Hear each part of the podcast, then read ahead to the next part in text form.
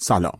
چهارمین قسمت پادکست بی کتابی رو میشنوید. پادکستی که شبیه یک کتابخونه است که ما کم کم داریم با کتابهایی که معرفی و نقد و بررسی می‌کنیم قفسه هاش رو میچینیم. تا حالا سه تا کتاب رو بررسی کردیم. ملت عشق از الیف شفاک کتابخانه نیمه شب از متهیک و مغازه خودکشی از ران تولی پیشنهاد می‌کنم اگه اون قسمت ها رو نشنیدید حتما تو برنامه شنیداریتون بذارید که هم با کتاب ها لحظاتی رو بگذرونید و هم با روال کاری پادکست بی کتابی آشنا بشید. یه سری از دوستان به خصوص برای کتاب هایی که داستانگو و قصه گو هستند نگران این بودند که ما تو این نقد و بررسی ها پایان قصه رو لو ندیم و به عبارتی داستان رو اسپویل نکنیم. واقعیتش اینه که ما یعنی تیم بی کتابی تمام تلاشمون رو می‌کنیم که این اتفاق نیفته. یعنی تجربه لذت بخش همسفری خواننده کتاب با کارکترها لوس نشه. ولی خب گاهی اوقات به خصوص وقت نقد ممکنه از کنار اسپویل شدن رد بشیم و یه تنه هم بهش بزنیم. از این به بعد اگه جایی خطر لو رفتن داستان وجود داشت حتما یه هشدار قبلش می‌ذاریم که اون یکی دو دقیقه رو جلو بزنید و دیگه نگران از دست رفتن جذابیت کشف و شهود چطور تموم شدن قصه نباشید. اون دوستانی هم که اسپویل کردن اذیتشون نمی‌کنه و شاید هم بیشتر مجابشون کنه که برن سراغ خوندن اون داستان بدون توجه به زنگ خطر و هشدارها می‌تونن با خیال راحت تمام پادکست رو گوش بدن. چیزی که فکر نکنم نیاز به گروه بندی داشته باشه اینه که همه دوستان با خیال راحت می‌تونن بی کتابی رو به دوستان کتاب خون و کتاب نخونشون معرفی کنن. ما می‌خوایم دست به دست هم کمک کنیم که حرف از کتاب و خوندن کتاب تبدیل بشه به روتین زندگی تعداد بیشتری از افراد جامعهمون. جامعه ای که هر چقدر گشت و گزارش لابلای صفحات کتاب بیشتر بشه قطعا دنیای بهتری هم برای خودش می‌سازه. اما قسمت چهارم پادکست بی کتابی اختصاص داره به نقد و بررسی کتاب هنر شفاف اندیشیدن اثر رولف دوبلی.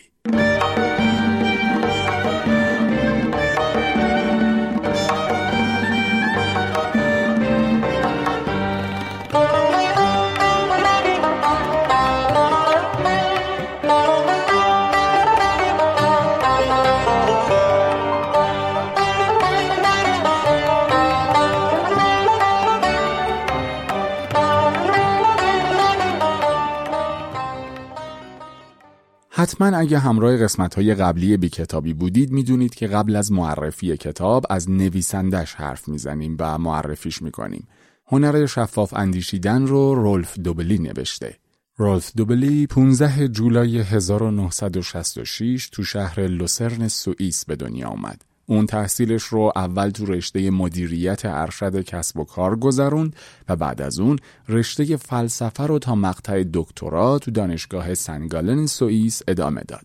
بعد از یه مدتی سال 1999 رولف به همراه چند نفر دیگه شرکت getAbstract رو تو سوئیس تأسیس کردند. شرکتی که با هدف ترویج دانش برای بهبود زندگی مردم تأسیس شد و تا همین امروز هم فعالیتش ادامه داره. سال 2003 انتشارات سوئیسی Diogenes اولین رمان دوبلی را با عنوان 35 منتشر کرد. بعد از اون کتاب و برای امرار معاش چه می کنید رو سال 2004 کتاب بهشت ها رو سال 2006 کتاب من کی هستم و کتاب آشفتگی رو سال 2007 و ماسیمو مارینی رو سال 2010 منتشر کرد. موضوعات اصلی تو رمان‌های دوبلی معنای موفقیت و نقش تصادفی در تجارت و زندگی هستند. رولف سال 2008 تصمیم گرفت که برای کشف بهتر و بیشتر جهان دست به انجام کاری بزنه. به همین خاطر یه بار رو توی شهر زوریخ اجاره کرد و حدود 20 تا مدیر عامل کارآفرین و 20 نفر از دانشمندای جوونی که برنده جایزه های مهمی مثل جایزه نوبل شده بودن رو دعوت کرد. رولف از دانشمندایی مثل جو استیگلیتس، مت ریدلی، نیال فرگوسان، دانیل دنت و چند نفر دیگه در مورد نفسگیرترین چیزهایی که تحقیقاتشون کشف کرده بودن سوال پرسید. اینجوری یه بعد از ظهر خارق‌العاده و گپ و گفت بی‌نظیری زیر اسم کسب و کار جدید رولف دوبلی خلق شد. شرکت ورلد ماینز سوئیس از همین نقطه پا به عرصه وجود گذاشت و این شرکت همین حالا هم با کمک علم در حال کشف جهان هستیه. تو این شرکت بیشتر از هزار نفر برای رسیدن به اهداف این شرکت کار می‌کنند. رالف دوبلی خیلی منظم برای روزنامه ها و نشریه های معتبر اروپایی مثل Die Zeit و نیویورک تایمز آلمانی یادداشت و مقاله می نوشت و سالهای 2003 تا 2008 یک برنامه هفتگی تلویزیونی در مورد کتاب و موضوعات کسب و کار رو برای شبکه تلویزیونی بلومبرگ آلمان تولید و اجرا می کرد برنامه تلویزیونی اون با محوریت کتاب و گفتگو در مورد موضوعات business ی خیلی زود محبوبیت پیدا کرد. به همین خاطر پاش به نشریات بیشتری باز شد و این دفعه نشریه هایی که تو آمریکا و اروپا در مورد کتاب چاپ می شدن نقل قول های جالبی رو ازش چاپ می کردن و اسمش تو روزنامه هایی مثل Wall Street Journal، واشنگتن پست، Harvard Management Update و نشریات مهم دیگه بیشتر می اومد. رالف دوبلی سال 2011 از شرکتش getAbstract استعفا داد تا بتونه تمام وقت به کار نویسندگی مشغول بشه. اون تو آثارش هیچ دستورالعمل خاصی برای خوشبختی نداره ولی طرفدارای خودش و کتابهاش معتقدن استدلالهای کاملا سنجیده‌ای برای عدم خوشبختی ارائه میده. دوبلی تو آثارش روی موضوع تغییر شیوه نگرش آدمی به زندگی تمرکز داره. رولف تو هنگ کنگ، استرالیا، انگلستان و ایالات متحده زندگی کرده. تو تمام این سالها تونسته جامعه تشکیل شده از شخصیت های برجسته جهان از عرصه علم گرفته تا فرهنگ و تجارت رو دور هم جمع کنه تا مشکلات جهان امروز رو بررسی کنند، به چالش بکشن و اگه بشه راه حلی براشون پیدا کنند. البته کتاب هایی که رولف دوبلی چاپ کرده بدون حاشیه هم نبودن نسیم طالب و کریستوفر شابریس به خاطر جملاتی که تو کتاب هنر شفاف اندیشیدن اومده بود رولف رو به سرقت ادبی متهم کردند. کریستوفر شابریس مدعی بود که حرفی ازش تو کتاب رولف دوبلی منتشر شده که به اون ارجا داده شده اما علامت نقل قول برای اون وجود نداره و پاراگراف های دیگه هم از اون بدون ارجاعات درست مورد استفاده قرار گرفته دوبلی این اشتباهات رو تایید کرد و قول داد که برطرفشون کنه. همینطور در این زمینه گفته ایده‌ای که از نسیم طالب گرفته و به اون نسبت داده یعنی اجتناب از مصرف اخبار خیلی خوب نتونسته به منبع آموخته هاش یعنی نسیم طالب اعتبار بده. با همه اینها هم دنیای ادبیات و هم دنیای business همیشه منتظر کارهای جدیدتری از دوبلی هستند. خب بعد از اینکه خیلی کوتاه نویسنده رو براتون معرفی کردم اولین نقد پادکست رو بشنویم و بعد در ادامه بریم سراغ معرفی کتاب و شنیدن highlight ها و ادامه ماجرا حتما می‌دونید که منتقدهای این پادکست خودشون نویسنده یا مترجم و یا کتابخون حرفه‌ای هستند و هر کدوم به کتاب از ده ستاره امتیازی میدن که میانگینش میشه ستاره پادکست به کتاب نقد شده. نقد اول رو راهل فاضلی نوشته.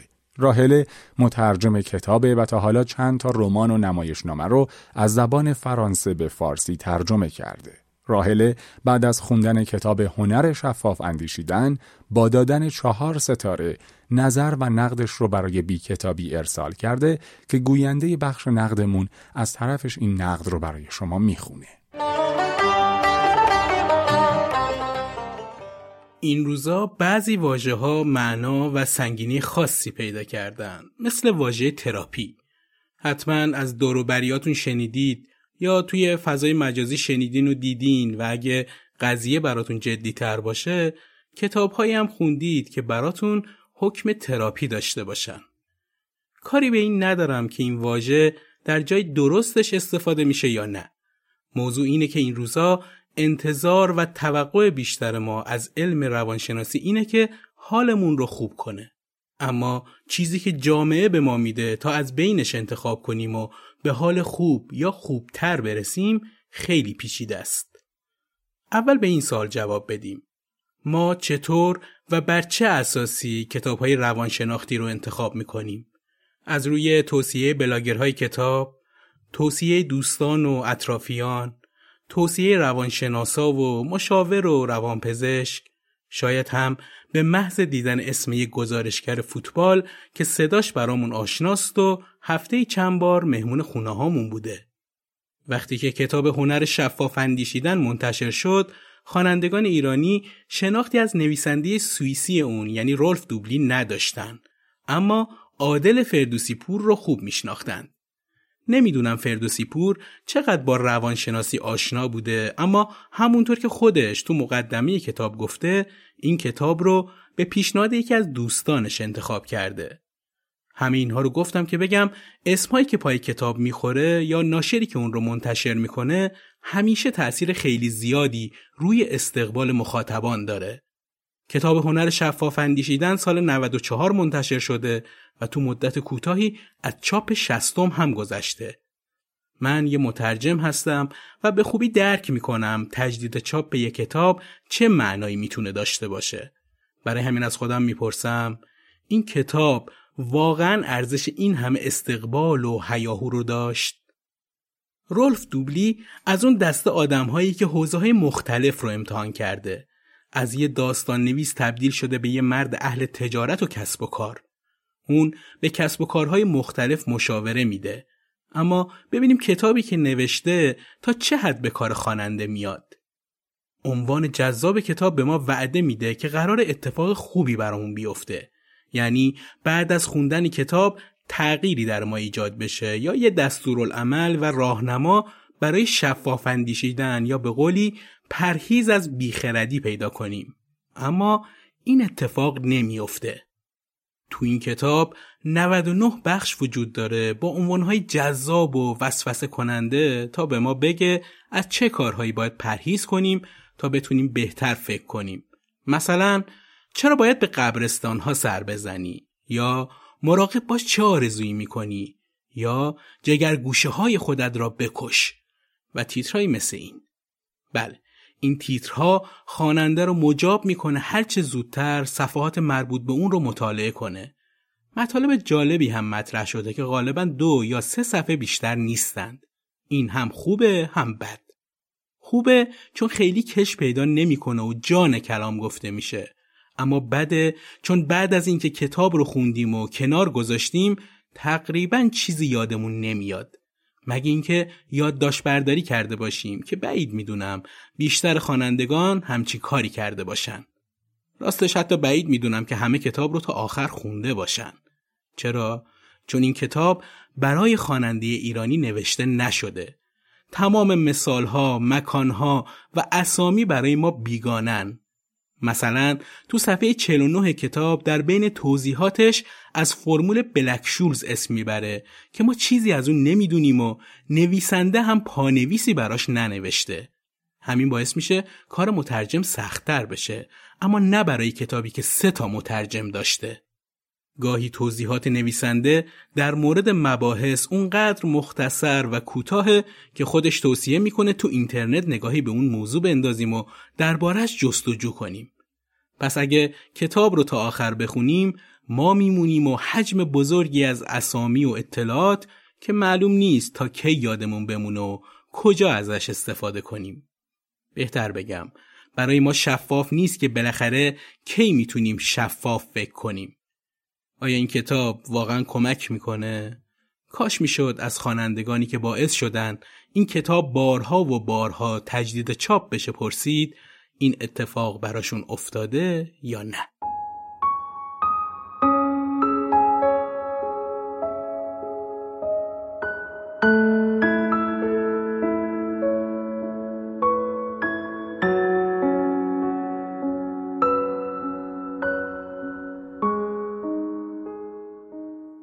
ریک به هر کجا می نگرد ستارگان راک را می بیند. صفحه تلویزیون، روی جلد مجلات، در برنامه های کنسرت و در سایت های هواداران آنلاین آنها همه جا ظاهر می شوند. نمی توان آهنگ هایشان را در بازار، رادیو یا سالن های بدنسازی نشنید. ستارگان راک همه جا هستند. خیلی پرشمارند و موفق. ریک که از داستانهای قهرمانان پرشمار گیتاریست هیجان زده شده بود یک گروه موسیقی راه انداخت آیا موفق خواهد شد؟ احتمالش فقط کمی بیشتر از صفر است. او هم به احتمال زیاد مثل بقیه کارش به قبرستان موسیقیدانان ناکام خواهد کشید. این گورستان ده هزار برابر صحنه اجرای زنده در خود موسیقیدان جای داده. اما جز سوپرستارهای شکست خورده هیچ خبرنگاری به این افراد ناکام علاقه نشان نمی دهد. برای همین این گورستان از بیرون نامرئی به نظر می رسد. در زندگی روزمره چون موفقیت بیش از ناکامی به چشم می آید دائما شانس موفقیت خود را بیش از اندازه تخمین می زنی. تو هم مثل ریک به عنوان کسی که هنوز وارد ماجران نشده تسلیم یک توهم هستی و نمیدانی شانس موفقیت چقدر پایین است. ریک مثل خیلی های دیگر قربانی خطای بقاست.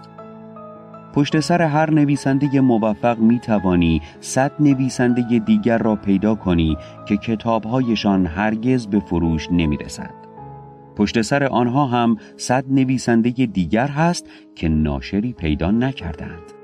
پشت سر آنها هم باز صد نفر دیگر که دست نوشته های ناتمامشان روی تاخچه خاک می‌خورد و پشت سر آنها هم باز صد نفر دیگر هست که رؤیای این را دارند که روزی کتابی بنویسند.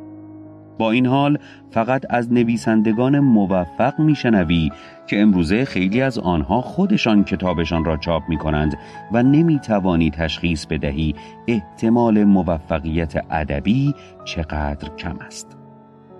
در مورد عکاسان، مؤسسان شرکت، هنرمندان، ورزشکاران، معماران، برندگان جایزه نوبل، مجریهای تلویزیونی و ملکه های زیبایی نیز داستان همین گونه است. رسانه ها علاقه ای به نفش قبر در قبرستان افراد ناموفق ندارند و این اصلا کار آنها نیست. برای اجتناب از خطای بقا باید این نفش قبر را خودت انجام بدهی. زمانی که پول و ریسک در میان باشد با خطای بقا مواجه می شوی. فرض کن دوستت شرکت جدیدی راه می اندازد. تو هم جزء سرمایه گذاران احتمالی هستی و فکر می کنی فرصت خوبی نصیبت شده. شرکتی که اگر خوششانس باشی می تواند گوگل بعدی باشد. اما واقعیت چیست؟ محتمل ترین سناریو نرسیدن این شرکت حتی به خط شروع است. دومین نتیجه محتمل هم ورشکستگی ظرف سه سال است. از بین شرکت هایی که در سه سال اول دوام می آورند بیشترشان هرگز بیش از ده کارمند نداشتند. پس این یعنی هیچ وقت نباید پولی را که با زحمت به دست آورده ای به خطر بیندازی؟ نه لزومن. اما باید متوجه باشی خطای بقا در کار است و مثل خورد شیشه بر سر راه موفقیت قرار دارد. مثلا متوسط شاخص صنعتی داو جونز را در نظر بگیر. از شرکت هایی تشکیل شده که از مشکلات جان سالم به در بردند. شرکت های کوچک و شکست خورده وارد بازار بورس نمی شوند. با این حال این شاخص نمایانگر معاملات تجاری است. شاخص بورس نشان دهنده وضعیت اقتصادی یک کشور نیست همینطور که رسانه ها لزوما از تمام موسیقیدان ها گزارش تهیه نمی کند. تعداد زیاد کتاب ها و مربیان موفق هم باید تو را بدبین کند. افراد ناموفق درباره ناکامی های خود نه کتاب می نویسند نه سخنرانی می کنند.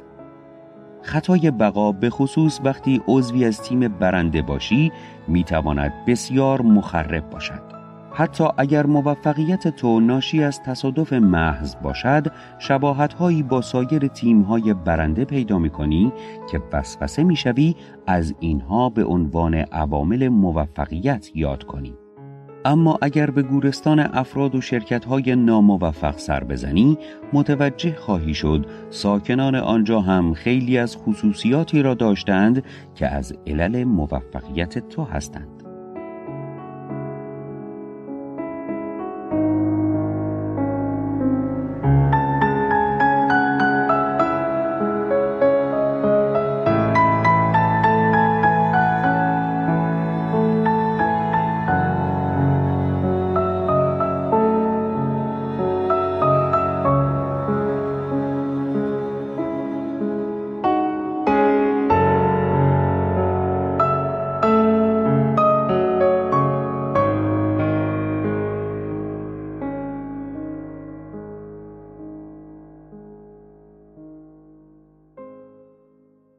خب نقد اول و highlight اول کتاب رو شنیدید و حالا تو این قسمت پادکست کتابی رو معرفی کنیم که تو این قسمت قراره نقدش کنیم.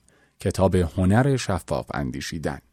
مشهورترین اثر رالف دوبلی تو ایران و کشورهای دیگه هنر شفاف اندیشیدنه. این کتاب حداقل سی هفته پرفروشترین اثر منتشر شده ی غیر داستانی تو آلمان بود و سال 2019 پرفروشترین اثر از یک نویسنده غیر ژاپنی تو کشور ژاپن شد.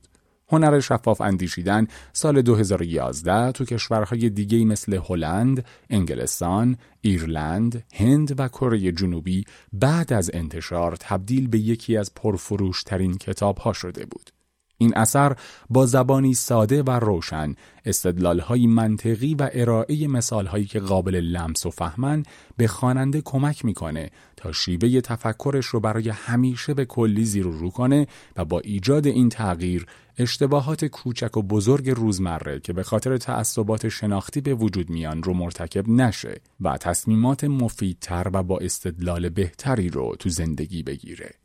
بهترین تعریف از کلیت کتاب هنر شفاف اندیشیدن اینه که تصور کنید در مقابل یک صفحه بزرگ و رنگی ایستادید که می‌تونید فقط بخش خیلی کوچیکی از پشت صفحه رو ببینید. پس این احتمال وجود داره که تمام اون چیزی که شما می‌بینید واقعی و جامع نباشه و ماجراهای خیلی بیشتری در پشت صفحه در حال اتفاق افتادنه که دیده نمیشه. آدم هایی که نمی‌تونن بخشی از اون اتفاقات رو ببینند ممکنه دچار خطاهای شناختی بشن. رولف دوبلی اعتراف می‌کنه از اونجا که یک جامعه شناس نیست و تحقیقات مستقیمی روی موضوع خطاهای شناختی انجام نداده در خصوص این کتاب کارش تعیین و تبیین و ترجمه سلسله رفتارها بوده. خودش میگه این کتاب دستورالعملی نداره و مثلا مطالبی مثل هفت گام برای یک زندگی بی خطا تو کتابش نیست. کتاب هنر شفاف اندیشیدن فقط زاویه دید دیگهی به خواننده میده. خیلی ها اعتقاد دارن خطاهای شناختی با تکرارش دیگه جزوی از انسانها شدن و دیگه اون فرد دوچارش خیلی راحت نمی‌تونه کنارش بذاره. خاموش کردنش هم شاید با اراده و خواست آدم ممکن نباشه و بعضی اوقات هم البته این خطاها حتی خطرناک نیستن.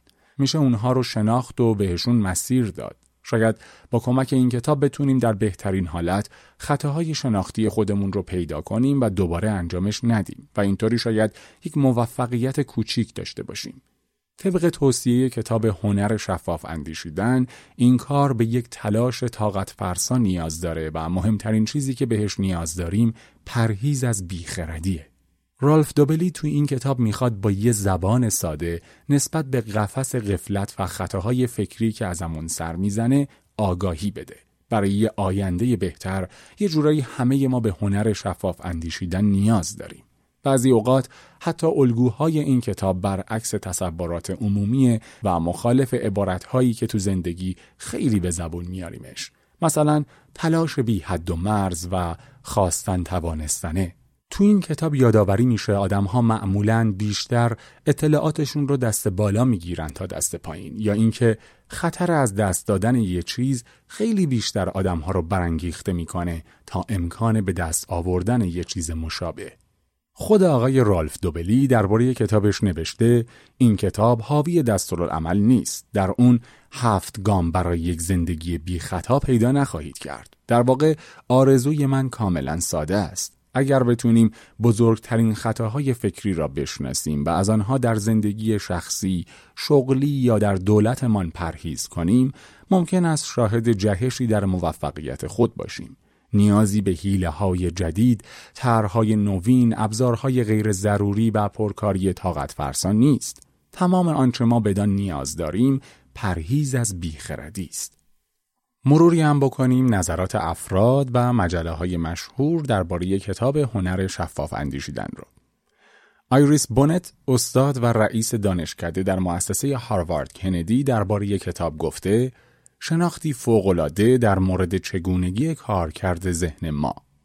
اگه می‌خواهی از لغزیدن روی خطاهای شناختی دوری کنی این کتاب را بخوان. رابرت چالدینی نویسنده کتاب تأثیر هم اثر دوبلی رو اینطور معرفی می‌کنه. دوبلی متداول ترین ایرادهای تصمیم گیری ما را با فساحت بررسی می کند و توضیح می دهد چگونه می توان به کمک حس مثبت و آموزنده با آنها مقابله کرد. روی اف نومایستر نویسنده کتاب نیروی اراده بازیابی بزرگترین نیروی انسانی درباره هنر شفاف اندیشیدن نوشته ما همه روزه فکر می کنیم اما نکته عجیب آنجاست که چیزی وجود ندارد تا به کسی که می‌خواهند بهتر بیاندیشند کمک کند. رالف دوبلی در این کتاب جذاب خواندنی و نشاط بخش درسهایی را از تحقیقات علمی در مورد خطاهای متداول و تله هایی که بر سر راه فرایند فکری انسان قرار دارند وارد زندگی می کند. این کتاب فوقالعاده علاوه بر آموزنده بودن شما را سرگرم خواهد کرد و از همه مهمتر مسیر صحیحی برای داشتن ذهنی پویاتر و بهتر به شما نشان خواهد داد. و دکتر کمال درانی روانشناس فارغ التحصیل از لیون، لومیر و عضو هیئت علمی دانشگاه تهران هم گفته در کتاب هنر شفاف اندیشیدن بیشتر نویسنده دارد روایتی را نقل می کند که از تجربیات خود ناشی شده و این روایت بیشتر از سازوکار ذهنی اوست. علم روانشناسی امروز فکر می کند چطور ذهن انسان کار می کند. ما دنیا را از عینک ذهنمان نگاه می کنیم. آنچه در واقع وجود دارد متفاوت از آن چیزی است که در ذهنمان می سازیم. کتاب پیش رو بر این نکته تاکید می کند و بیشترین کارکردش هم روی همین کارکرد ذهن انسان و نیمه پر و خالی لیوان است. یک اشکال هم در این کتاب به نظرم آمد اینکه نویسنده در آن نیمه خالی لیوان را بیشتر نگاه می کند. این مسئله ممکن است روی برخی از خوانندگان اثر سو داشته باشد.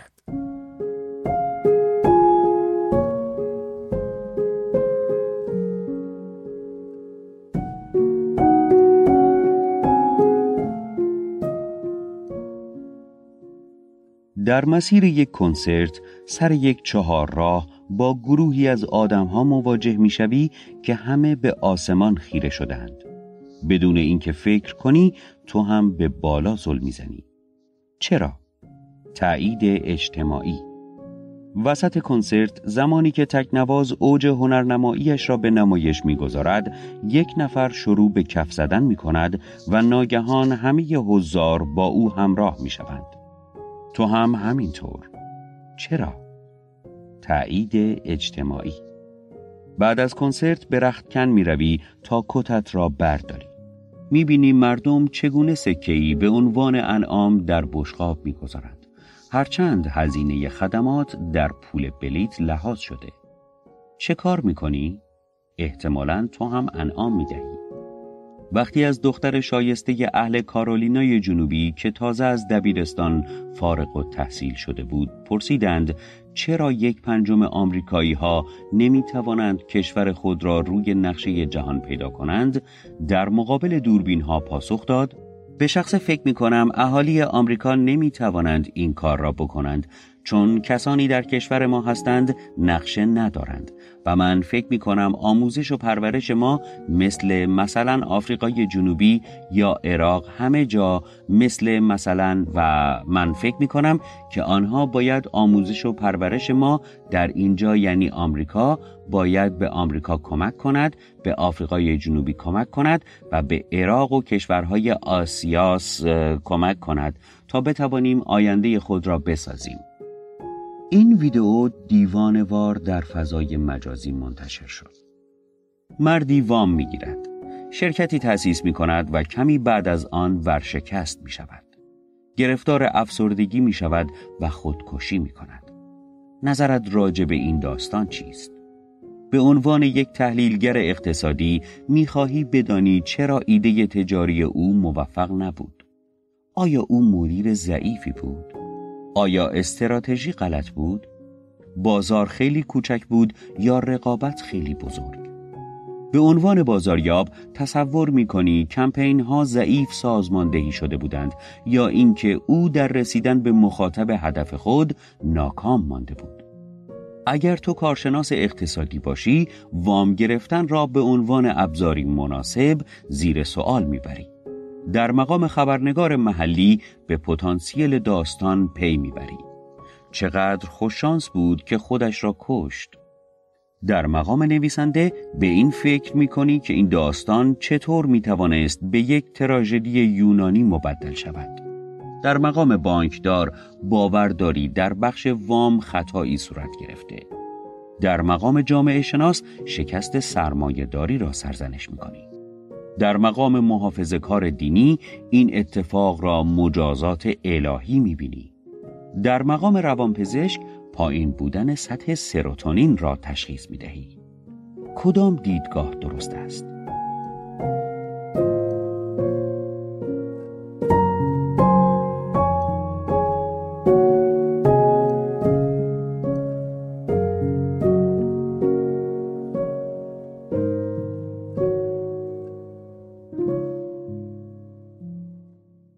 خب نقد دوم رو که بعد از صحبتهای من میشنوید بابک جلیلوند برای پادکست بی کتابی ارسال کرده. بابک نویسنده پادکست دوچاره و کتاب خیلی وقته که تو زندگیش نقش مهم و پررنگی داشته. او به هنر شفاف اندیشیدن یک ستاره داده و نظرش رو برای بی کتابی به این شکل ارسال کرده. این کتاب بیشتر از اینکه با اسم نویسندش به شهرت برسه با اسم مترجمه که تو کتاب فروشی ها جلوه گری می‌کنه. طوری که وقتی کتاب رو توی کتاب فروشی توی دستتون گرفته باشید هیچ بعید نیست که فروشنده یا مشتری کنجکاوی که سرش تو کتاب های دیگرانه بهتون بگه مترجمش عادل فردوسی پوره ها که این خیلی معنا داره. برای اینکه اطمینان کنید و بخریدش. بزرگترین مشکل من با کتاب شاید با همین نام باشه. بعدترش محتوای کتاب.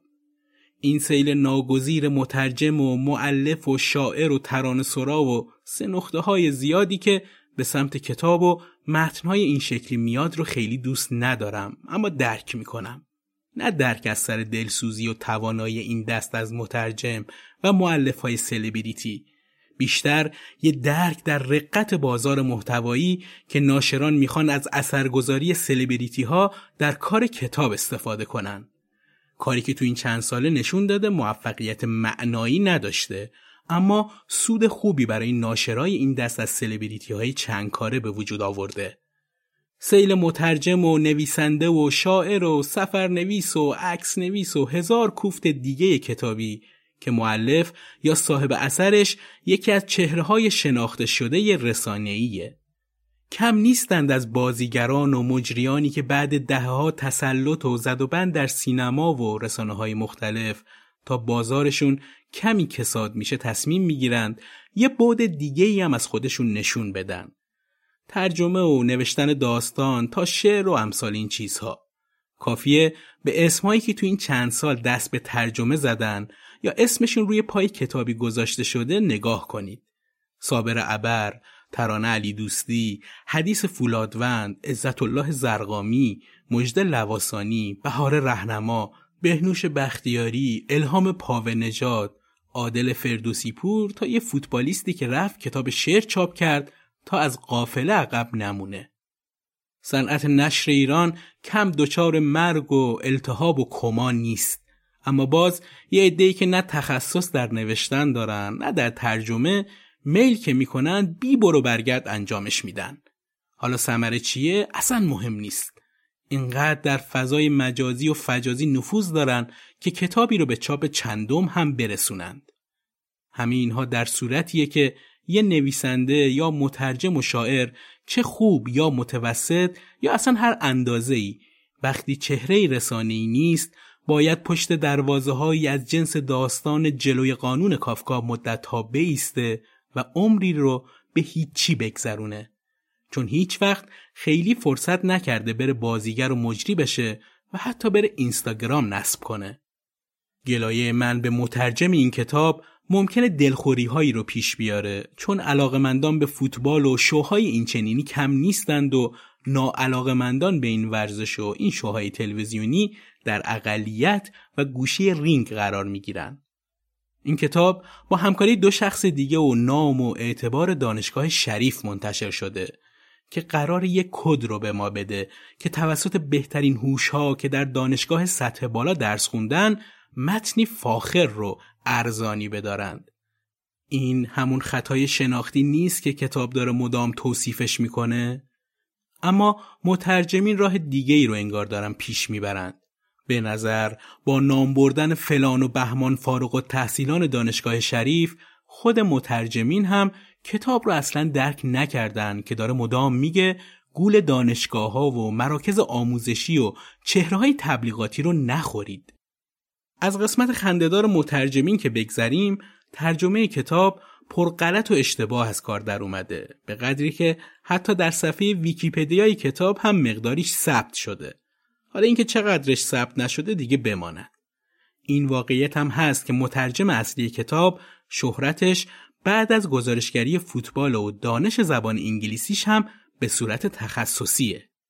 جا داره یادی کنیم از بهمن فرزانه یکی از مترجمین درجه یک ایرانی که هیچ وقت دایه دار ترجمه تخصصی نبود اما بیشتر از پنجاه تا کتاب به فارسی ترجمه کرد که بعضیش جزی از شاهکارهای ادبی دنیا بود. وقتی هم که از دنیا رفت فقط ده نفر شایدم کمتر در مراسم شرکت داشتن. این خودش می‌تونه وضعیت مطالعه و شناخت ما رو از ترجمه نشون بده. برسیم به خود رولف دوبلی. خیلی جاها به خاطر مدرک تحصیلیش در فلسفه اون رو دست کمی از افلاتون نمی‌دونند. در صورتی که لایه پنهان این نویسنده همون فارغ و تحصیل MBA که در زمینه های متفاوتی از جمله استراتژیک و بازاریابی و به زبان ساده همه دوز کلک های ورود به یک کسب و کار رو یاد میگیریه که همه این چیزها رو میشه به صورت کپسولی در کتاب هنر شفاف اندیشیدن خوند. جالبه مخاطبای این کتاب اگه اونایی که شیفتی مترجمشند رو بذاریم کنار همه رویا و سودای داشتن پول یا کار در شرکت هایی با سویه های بازاریابی و تبلیغ و این چیزها رو دارن و دنبال جمله های قشنگ و پاراگراف های تأثیر گذارند. این مجموعه از عوامل باعث شده این کتاب سری به چاپ های بعدی برسه. نویسنده کتاب مثل خیلی از کتاب های خوشبختی این روزها که به شما توصیه می‌کنه زندگی رو به هیچ بگیرید و لذت ببرید خیلی باهاشون فاصله نداره. کافی شما به کتاب هنر رندان زندگی کردن یا هنر به فلان گرفتن یا خودت باش دختر یا کافی به نام فلان نگاه کنید. پر از جملات بزرگان و توصیه هایی برای زندگی که قراره با فصل بندی و پاراگراف هایی که درش احاطه شدید یه آدم دیگه ای بشید. آدمی که این تیپ کتاب ها میپسندن. جالبه چند نفر از همین نویسنده ها از کتاب هنر شفاف اندیشیدن شکایت کردند که ازشون سرقت ادبی صورت گرفته. خود این اتفاقات تنز ماجرا رو خیلی زیاد می‌کنه. مخصوصا کسایی که مدعی عوض شدن و تعویز زندگیشون با خوندن این کتابن.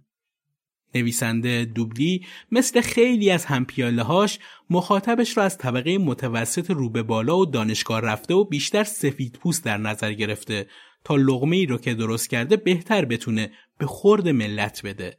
چون می‌دونه مابقی جامعه علاقه به مثبت اندیشی و دلنگرانی یه سوئیسی با ساعت رولکس که روی مچش بسته و داره راهکارهای جذاب میده رو ندارن. جالبه کتاب مدام میگه اگر چیزی برای گفتن ندارید چیزی نگویید که خودش هی این قرارداد رو نقض می‌کنه و از چین و ماچین به هم پیوند می‌زنه تا چیزی بگه. من بعد خوندن کتاب برگشتم به کتاب مرد سوم گراهام گرین اون دیالوگ معروفی که میگن اورسون ولز توی اقتباس سینمایی این کتاب گذاشت. بیمسما نیست. اگه بگم خیلی وحشت نکنید از اینکه کتابی به این بدی رو خوندید یا قراره بخونید. به قول اورسن ولز اوضاع اینقدر هم وحشتناک نیست. همانطور که معروف در ایتالیا سی سال تحت حکومت خانوادی برجیا همه جا جنگ و وحشت و قتل و خونریزی بود ولی میکلانج هم به وجود اومد. لئونارد داوینچی و رنسانس یا در سوئیس محبت برادرانه. اما 500 سال دموکراسی و صلح که بعد از اونا بود چی به بار آورد؟ ساعت خروستار خدا حافظ حالی خیلی به این نسخه های خوشبختی اروپایی ها دل نبندید. یه موسیقی خیلی کوتاه بشنویم و با نقد سوم پادکست رو ادامه بدیم.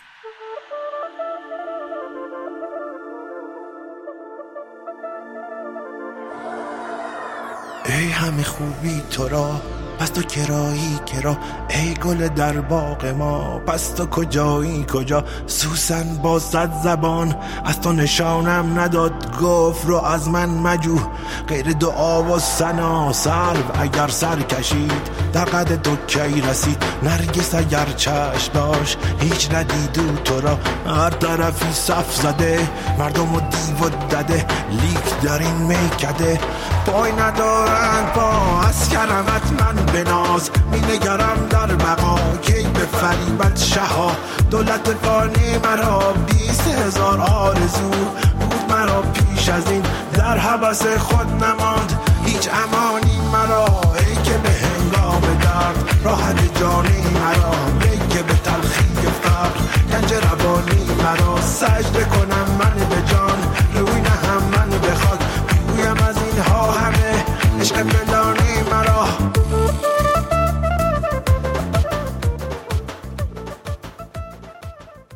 نقد سوم رو محمد رضا ترابی برای بی کتابی ارسال کرده. محمد رضا کارگردانی تئاتر خونده و خیلی سال پیش که هنوز بازار وبلاگ داغ بود تو وبلاگش معرفی و نقد کتاب هم داشت. خودش میگه درست وبلاگش به سن جوونی نرسید ولی حالا که دوره میانسالی رو میگذرونه هنوز کتاب از اجزای مهم زندگیشه. او به هنر شفاف اندیشیدن سه ستاره داده و نقدش رو به این شکل برای ما ارسال کرده. بذارید با جمله از خود دوبلی نویسنده این کتاب نقدم رو شروع کنم. این کتاب فهرست کاملی از استدلالهای اشتباه و نادرست نمی باشد و بعد 99 استدلال رو ردیف کرده که معلوم نیست که تو این فهرست نسبتاً پرتعداد بتونیم موردی رو پیدا کنیم که تلنگری بزنه به نوع تفکرمون یا نه.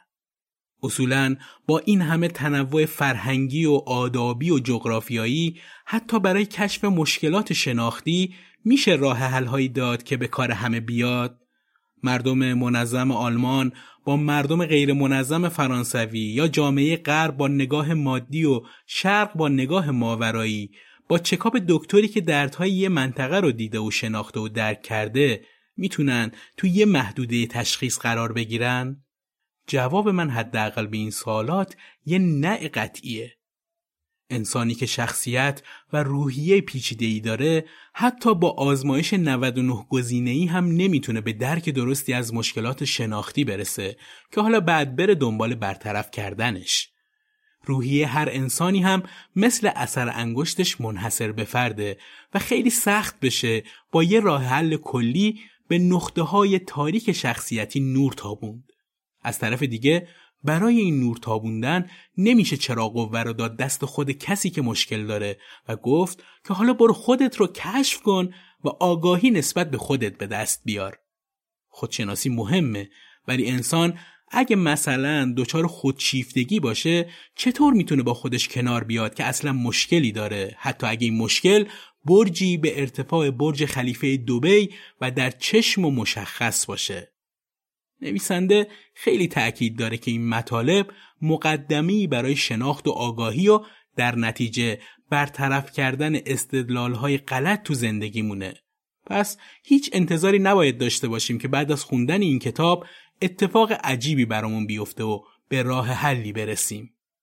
این رو هم بگم وقتی میگم نویسنده یادمون نره که خیلی ها دوبلی رو نویسنده این کتاب نمی‌دونن و با توجه به اتهاماتی که برای سرقت ادبی بهش زدن اون رو جمع آوری کننده مطالبی می‌دونن که از اینور و اونور شنیده و خودش خیلی تسلطی به مطالبی که گردآوری کرده نداره. اگه سوال می‌پرسید پس چرا خیلی به این کتاب تو ایران توجه نشون داده شده؟ شاید جوابش به همین سادگی باشه. مترجمش. شاید اگه اسم عادل فردوسی پور به عنوان یکی از مترجمهای کتاب رو جلدش نیومده بود این همه اقبال بهش نشده بود که الان مثلا از چاپ صدمش صحبت کنیم. ممکنه اگه اونطور که خود فردوسی پور گفته توی مهمونی این کتاب بهش پیشنهاد نشده بود هنر شفاف اندیشیدن توسط یه مترجم با شهرت کمتر وارد بازار نشر می‌شد و مثل بقیه کتاب های این چنینی با انتشاراتی های متفاوت توی هر دکه کتاب فروشی مترو خودنمایی می‌کرد. بالاخره مترجم این کتاب اگه درباره سبزی پاک کردن هم کتابی بنویسه یا ترجمه کنه ای از مردم هستن که به خاطر اسم فردوسی پور اون کتاب رو بخرن و با لذت بخونن. اگرچه شاید اون کتاب بیشتر به کارشون می اومد تا هنر شفاف اندیشیدن.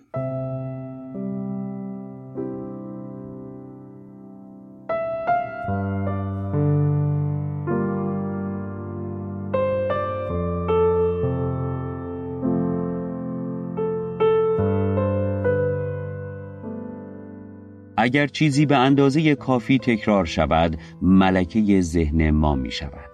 حتی اگر درست هم نباشد.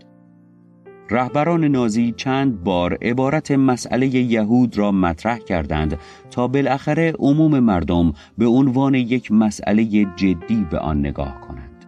کافی است کلمات بشقاب پرنده انرژی حیاتی یا کارما را به اندازه کافی تکرار کنی تا مردم باورشان کنند فرض کن ماشین تازه ای خریده ای اما بلافاصله از تصمیمت پشیمان شده ای موتورش صدای جت در حال روشن شدن می دهد و توی صندلی راننده راحت نیستی چه کار می کنی؟ پس دادن ماشین به معنای اعتراف به اشتباه خواهد بود که تو این را نمی خواهی. البته فروشنده احتمالا راضی به پس دادن کل پول تو نخواهد بود. پس خودت را متقاعد خواهی کرد صدای بلند موتور و ناراحت بودن صندلی امکاناتی امنیتی هند که از خواب رفتن پشت فرمان جلوگیری خواهند کرد. دو جعبه داریم. جعبه الف حاوی 100 توپ است. پنجاه تا قرمز و پنجاه تا مشکی. جعبه ب هم 100 تا توپ دارد. اما نمیدانی چند تایشان قرمزند و چند تایشان مشکی اگر بدون نگاه کردن یکی از جعبه ها را برداری و توپ قرمز از آن بیرون بیاوری 100 دلار برنده می‌شوی کدام جعبه را انتخاب می کنی؟ الف یا ب؟ اکثر مردم جعبه الف را انتخاب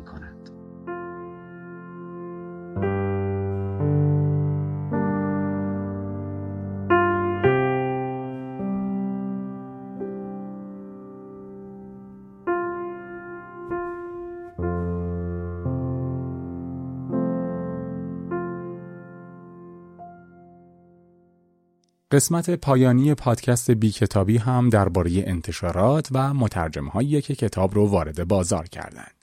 کتاب هنر شفاف اندیشیدن به زبانهای مختلفی ترجمه شده و تو کشورهای آلمان، سوئیس، انگلستان، کره جنوبی، هند، ایرلند، سنگاپور و همچنین ایران تو لیست کتابهای پرفروش قرار داره. این کتاب پرفروش سال 2014 برنده جایزه کتاب سال مدیریت CMI شده و شکل جدید فکر کردن و روبرو شدن با موقعیت های زندگی رو به آدم ها یاد میده. برعکس کتاب هایی که تو قسمت های قبل معرفی کردیم، کتاب هنر شفاف اندیشیدن فقط با یک گروه مترجم و یک انتشارات وارد بازار کتاب شده. ترجمه فارسی این کتاب سال 1394 توسط عادل فردوسی پور، بهزاد توکلی و علی شهروزی در نشر چشمه منتشر شد. 108 مین چاپ این اثر سال 1400 منتشر شده. کار ترجمه این کتاب از بهمن سال 93 شروع و فروردین سال 94 تموم شده. بهزاد توکلی از مترجمهای همکار این اثر درباره ترجمه کتاب گفته زمستون سال 1393 کتاب هنر شفاف اندیشیدن از طریق دوستی معرفی شد.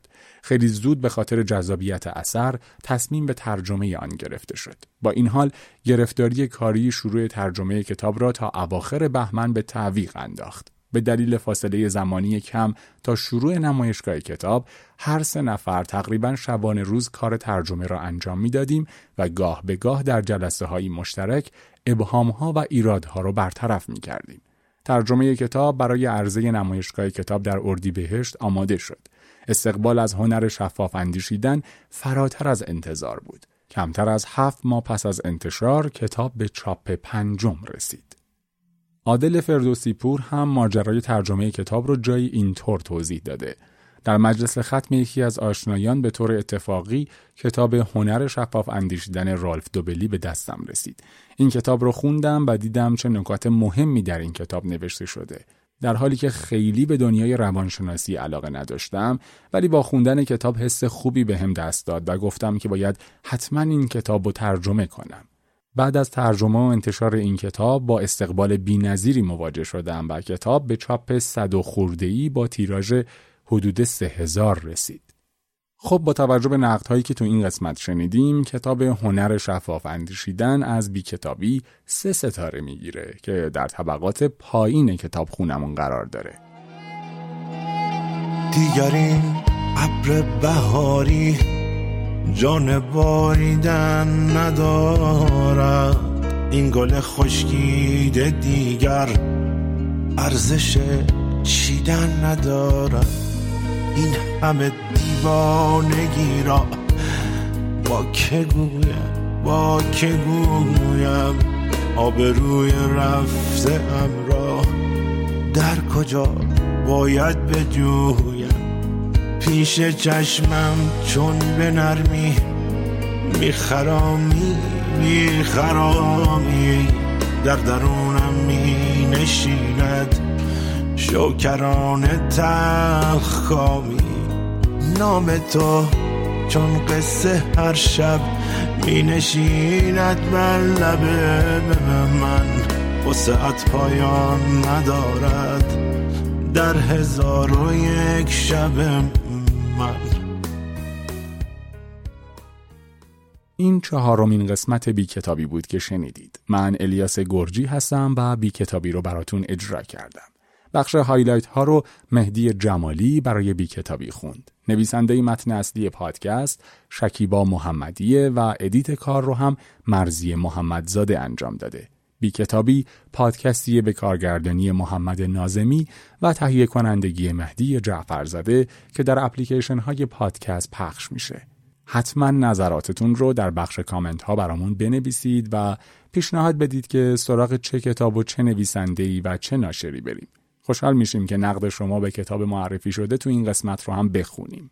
نظرتون رو حتما تو بخش کامنت ها برامون بذارید و شما هم اگه کتاب رو خوندید با مشخص کردن تعداد ستاره امتیازتون رو به این کتاب مشخص کنید. هر چند یه بار و تو قسمت های بعد ستاره شما هم تأثیر گذار میشه و ممکنه طبقه کتاب تو کتابخونه پادکست بی کتابی تغییر پیدا کنه. بی کتاب نمونید و خدا نگهدارتون.